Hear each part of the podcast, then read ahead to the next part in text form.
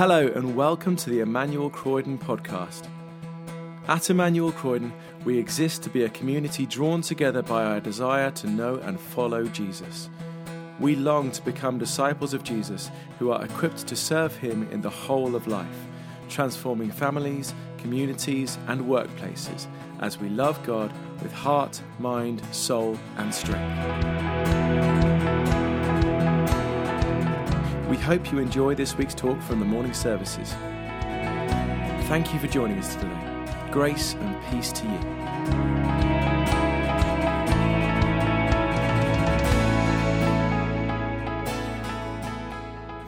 This reading is taken from Mark 15 33 to 39. At noon, darkness came over the whole land until three in the afternoon. And at three in the afternoon, Jesus cried out in a loud voice, Eloi, Eloi, lema sabachthani, which means, My God, my God, why have you forsaken me? When some of those standing near heard this, they said, Listen, he's calling Elijah. Someone ran, filled in a sponge with wine vinegar, put it on a staff, and offered it to Jesus to drink. Now leave him alone. Let's see if Elijah comes to take him down, he said. With a loud cry, Jesus breathed his last. The curtain of the temple was torn in two from top to bottom, and when the centurion who stood there in front of Jesus saw how he died, he said, Surely this man was the Son of God. This is the word of the Lord. Thanks be to God. Well, it's lovely to be here with you, and let me add my welcome to Ben's. And thank you so much to Ben and Stu and Richard for leading us in worship up to this point. I wonder whether you've ever been properly dumbfounded. Conventional human wonder usually at some point issues in some kind of burst of exclamation. But sometimes what we experience is so great, so wonderful, so awe inspiring, so mind stretchingly extraordinary. We want to say so much that somehow we can't say a thing. And so it is, I find, with the cross. And with every, every year that I know the Lord, it comes to feel more so. The cross of Jesus Christ is the centerpiece of our faith. It is the symbol, quite rightly, of what we believe. The cross of Jesus Christ, said Paul, is our only boast. It is the most precious thing we have to speak of and to point to. As the songwriter puts it, the cross has said it all. Trouble is, we've only got 20 minutes, so which bit of all are we going to say today? And that's a question that's not made a great deal easier by our passage in Mark's Gospel. You'll see I've deliberately cut it down to only six verses, but even then, our author Mark, who is not known for wasting words at the best of times, he'd be very good on Twitter, he goes into absolute overdrive, even for him. Every verse, sometimes even every half a verse, he's bringing in, he's boiling down massive themes of his gospel and actually of the whole Bible. So that this moment of crucifixion seems to unite and draw together every single one of them. And the tricky thing is that even as he does this, the result of arguably the high point of Mark's gospel is not an explanation, but a confession, an acknowledgement of who Jesus is. Mark chapter 15, verse 39. And when the centurion who stood there in front of Jesus saw how he died, he said, Surely this man was the Son of God. Now, when you've only read the previous five verses like we have uh, this morning, frankly, those words beg a whole load more questions than they answer. We, we may reasonably ask How did seeing three hours of darkness, hearing Jesus' cry of dereliction, watching some confused bystanders, and then Jesus' final asphyxiation. How did those things get this centurion all the way to that conclusion? And the answer is we don't know. And even if possibly Mark did, because he met the centurion on his early travels around the Christian church, he doesn't think that it's important to tell us. Here, as everywhere in Mark's gospel, Mark has left out deliberately reams of information. The point that he's been working up to is actually one that's been working all the way throughout the gospel. And now, as Jesus completes his mission and dies, now finally, someone, a centurion, someone so unlikely it could have been me or you, says with conviction, Surely this man was the Son of God. And when we finish this morning, I want to ask you whether you are ready to make that same conclusion. We'll get to there in a moment. But I say all of that simply to underline that one of the best things you can do this, e- this Easter, much better than listening to me this morning, to really grasp what's going on in these moments of Mark's gospel, is to explore again the whole message of the cross through the whole of Mark's gospel. Read the whole thing from beginning to end for the first or thousandth time. Or, or listen to it. There's a fantastic recording uh, by David Suchet, audio recording. Or even watch Max uh, McLean's one man dramatic presentation of it reads Mark word for word all the way through. You can search it on YouTube. It's linked below in the description for this video. Because all of that, that whole context, is needed to really plumb the depths of this moment.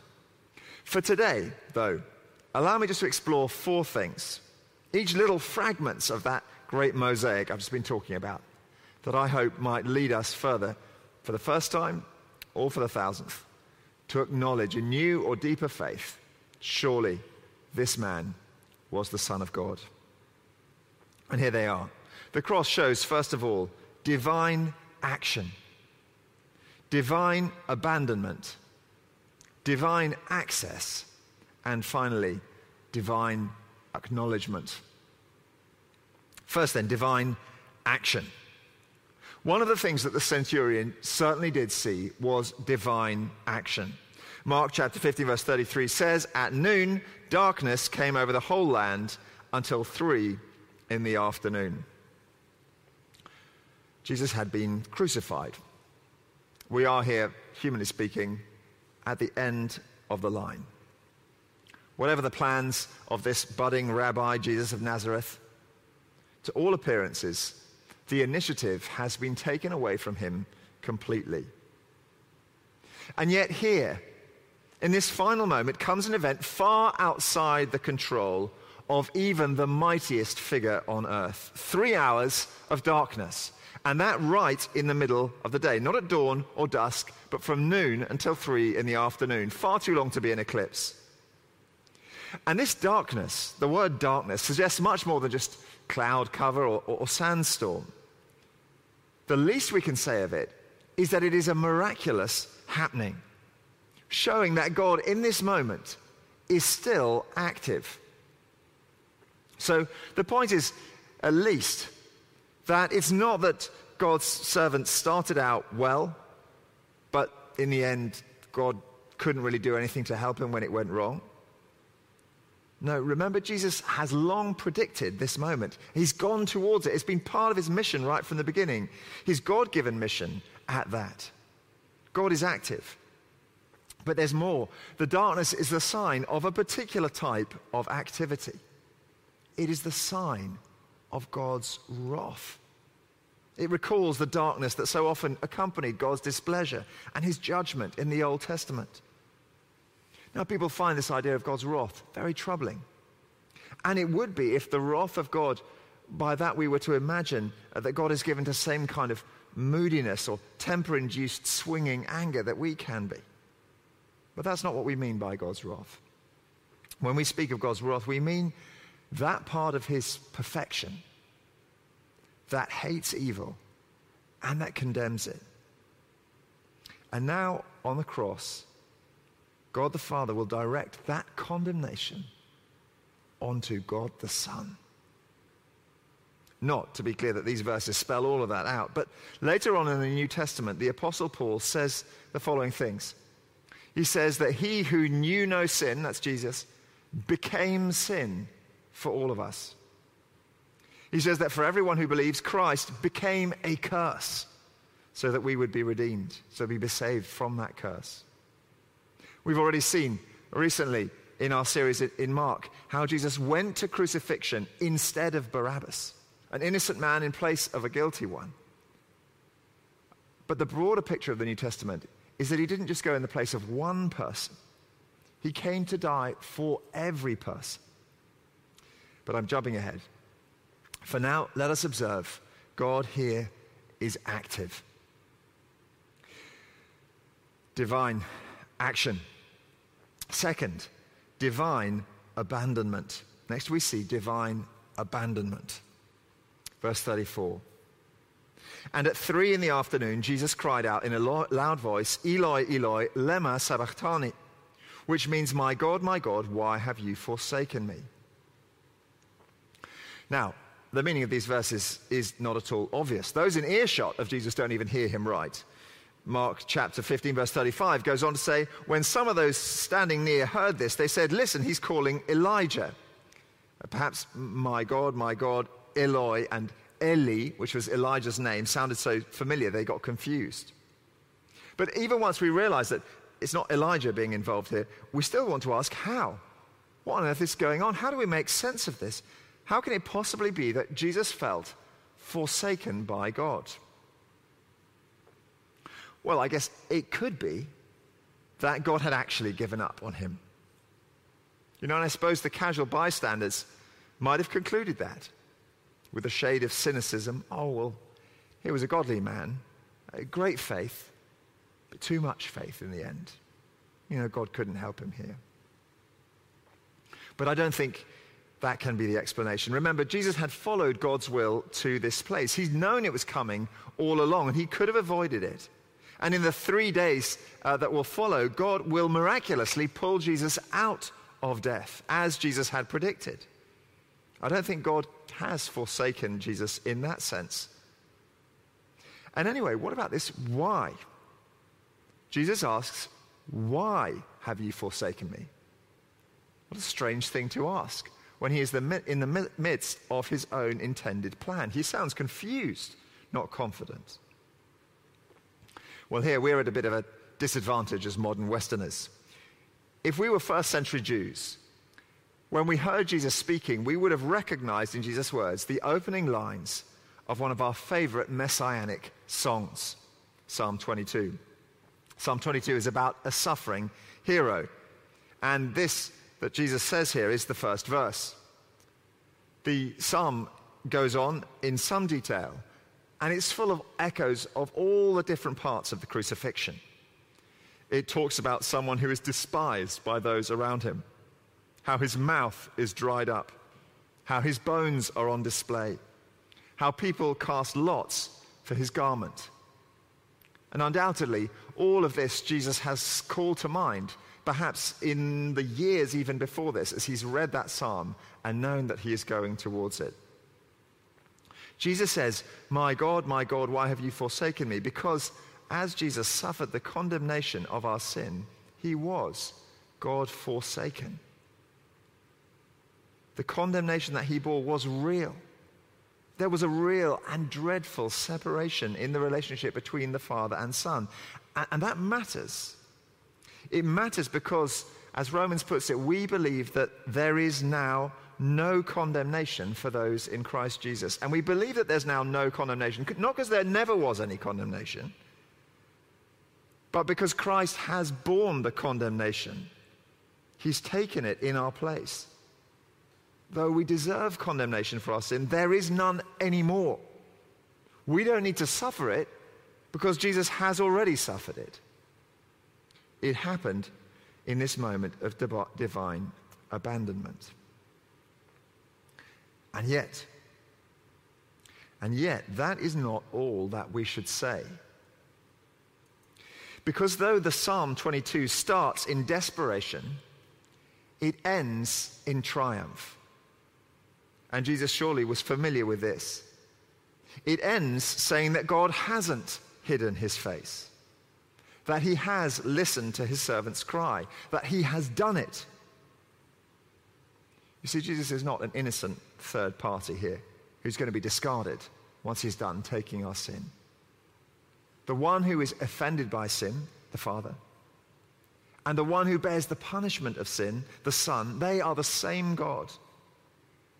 On the cross, and out the other end of the cross, the one God, Father, Son, and Spirit, they worked in unity. It was God who loved us. It was God who condemned sin. It was God who suffered in himself the pain and condemnation of our sin. It was God who bore it right to its end, and God who rose again. God who saved us by himself, from himself, for himself, from beginning to end.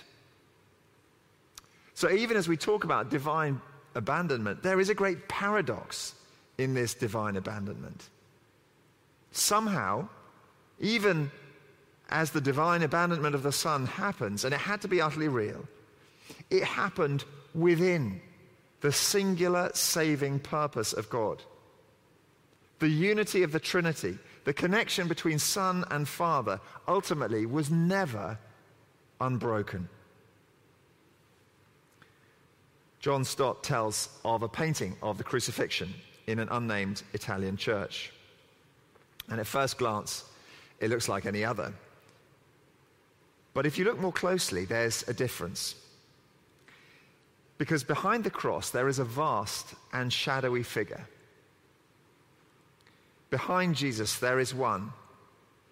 And the nail that pierces the hand of Jesus goes right through to the hand of God.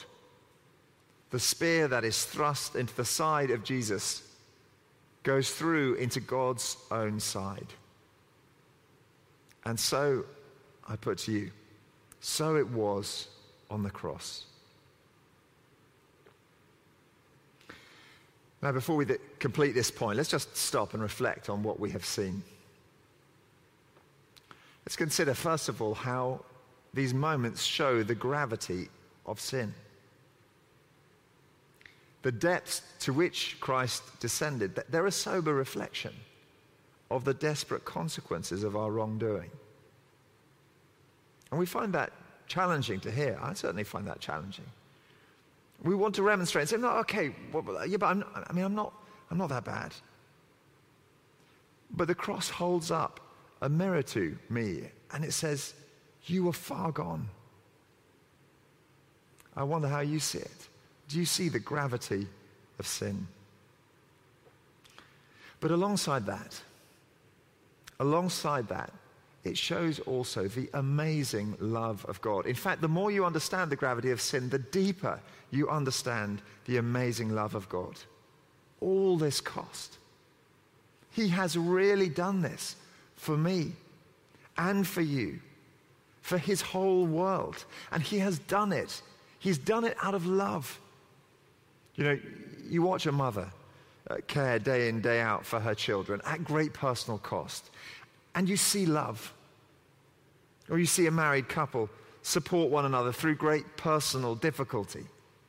You see love where the cost is so great, it makes no sense. The whole thing, just, there is no possible sufficient explanation for taking on such a burden for another except love. Christ died for you and for me out of his immense, unfathomable love. divine action, divine abandonment, and thirdly, divine access. Let's follow on the story. Mark chapter 15, verse 37. With a loud cry, Jesus breathed his last, and the curtain of the temple was torn in two from top to bottom. So the camera swoops up and flies momentarily back over into the middle of the great city and into the heart of the Jewish center of worship. Now, to grasp what's going on here, you need to get a bit of a handle on the arrangement of the temple. So, the structure of the temple was built in concentric zones, each with tighter restrictions as to who could enter. And right at the center of all of that was a, a place called the Holy Place, barred off from, from the rest by a massive 20 meter high curtain. Only the priests could go in there. And in the middle of that, separated by another curtain, was a place called the Holy of Holies accessed only by the high priest once a year for sacrifice. And that was the most immediate location of God's presence. The whole construction of the building was geared around this. And it reflected one great big problem. We want to have God with us. The God who made us, we long to be with him. But how can we? How can we, as sinful people, stand in the presence of the holiness of God? Well, here's how we can. When Jesus died, that inner curtain was torn. Torn not from bottom to top, as if by men pulling at it, but rather from top to bottom. An act of amazing divine intervention. And this was the message divine access. God has torn down the barrier. Because of Christ, our sin has been dealt with, and now anyone trusting in Christ can walk right into the presence of God with freedom and with confidence. And He's done it. God has done it. It is not our strength or our wisdom or our religion that has achieved it. He has done it. Isn't that amazing good news? And I don't know how you see yourself before God. Perhaps you still see a great curtain, a great barrier, many great curtains of condemnation and sin. Well, if you are trusting Christ, I want you to picture those curtains ripped open. Every single one ripping from top to bottom by the amazing, unstoppable grace of God. And imagine yourself running through them into the arms of your loving Heavenly Father. There is divine access. divine action, divine abandonment, divine access, and finally, divine acknowledgement. When the centurion who stood there in front of Jesus saw how he died, he said, Surely this man was the Son of God. Mark's gospel, if you read it from beginning to end, is all about the identity of Jesus. Right at the beginning, he begins the good news about Jesus Christ, the Son of God at Jesus' baptism, God says of him, This is my son. Halfway through the gospel, Jesus asks his disciples, Who do you say I am? And at that stage, uh, Peter half gets it right. He says, You're the Christ. But he can't for the life of him get his head around how that would mean Jesus going to the cross. Move on until chapter 14. The high priest asks Jesus, Are you the Son of God? And now Jesus personally says, Yes, he is. And now, finally, in the great climax of the gospel, someone, not a disciple, not even a Jew, a centurion, someone so unlikely it could have been you or me, finally says with conviction, Surely this man was the Son of God. So, for all the theology that we've just been through, Mark isn't writing to get us through a theological exam. He longs to see women and men throughout the ages, right now as well, as it were, standing in front of Jesus, standing in the sandals of the centurion, seeing him go all the way through death and come to an acknowledgement for themselves. Surely this man was the Son of God. And so it continues today. It's been so encouraging even these last few months to see people coming to that realization for themselves here at this church. And it's happening in all sorts of places. Far flung, unlikely people all over the world. I've had the privilege over the last couple of years of seeing a Kurdish believer under great family pressure to stop getting baptized. I remember an Iranian believer hounded out of her home back in Iran, yet radiant with joy when she came into church in the UK for having discovered Jesus, the Son of God. What about you? Perhaps you've known this Christ for the better part of your lifetime. I pray that your faith today in him may be strengthened and may go on being strengthened day by day. And again, perhaps you've joined us this morning and you're still looking in. You know, a bit like the centurion must have woken, up on that first Easter Friday. But you're beginning to see it. Perhaps you've been almost there for some time, perhaps not quite. I wonder whether today or this Easter is the time for you to stand in front of that cross, to see how Jesus has died, and to make that divine acknowledgement. Surely this man was the Son of God. Amen. As we close, I thought it would be nice for us today, recognizing that amazing confession of faith, to join in the creed. So, just before we have our final hymn, uh, we're going to say the Apostles' Creed together. I believe in God, the Father Almighty, creator of heaven and earth. I believe in Jesus Christ, his only Son, our Lord, who was conceived by the Holy Spirit, born of the Virgin Mary, suffered under Pontius Pilate, was crucified, died, and was buried. He descended to the dead. On the third day, he rose again. He ascended into heaven. He is seated at the right hand of the Father, and he will come to judge the living and the dead. I believe in the Holy Spirit, the Holy Catholic Church, the communion of saints, the forgiveness of sins, the resurrection of the body, and the life everlasting. Amen. Thanks for listening to the Emmanuel Croydon podcast.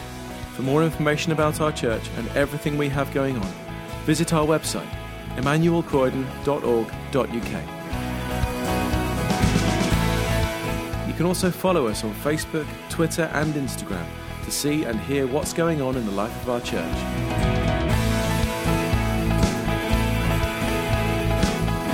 God bless you and have a wonderful week.